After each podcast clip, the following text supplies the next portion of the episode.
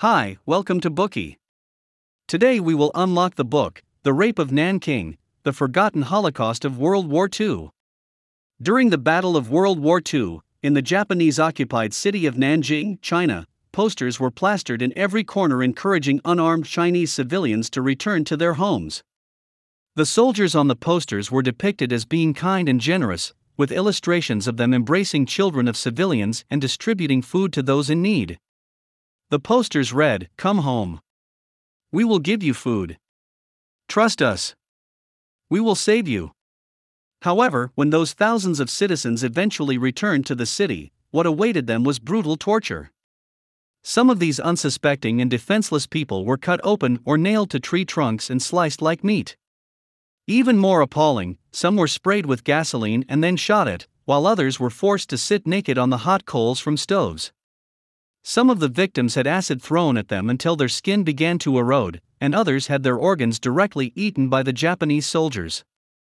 As if this weren't horrific enough, an even greater number of people of Nanjing were raped, buried alive, shot to death, and treated like mice for various experiments.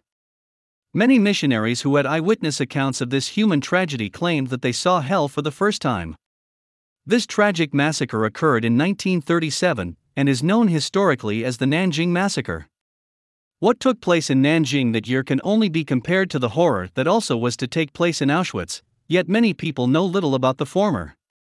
One reason accounting for the lack of knowledge is the fact that, unlike Germany's sincere apology and several confessions, Japan denies the existence of the massacre, and Nanjing receives no formal apology or compensation from Japan to this day.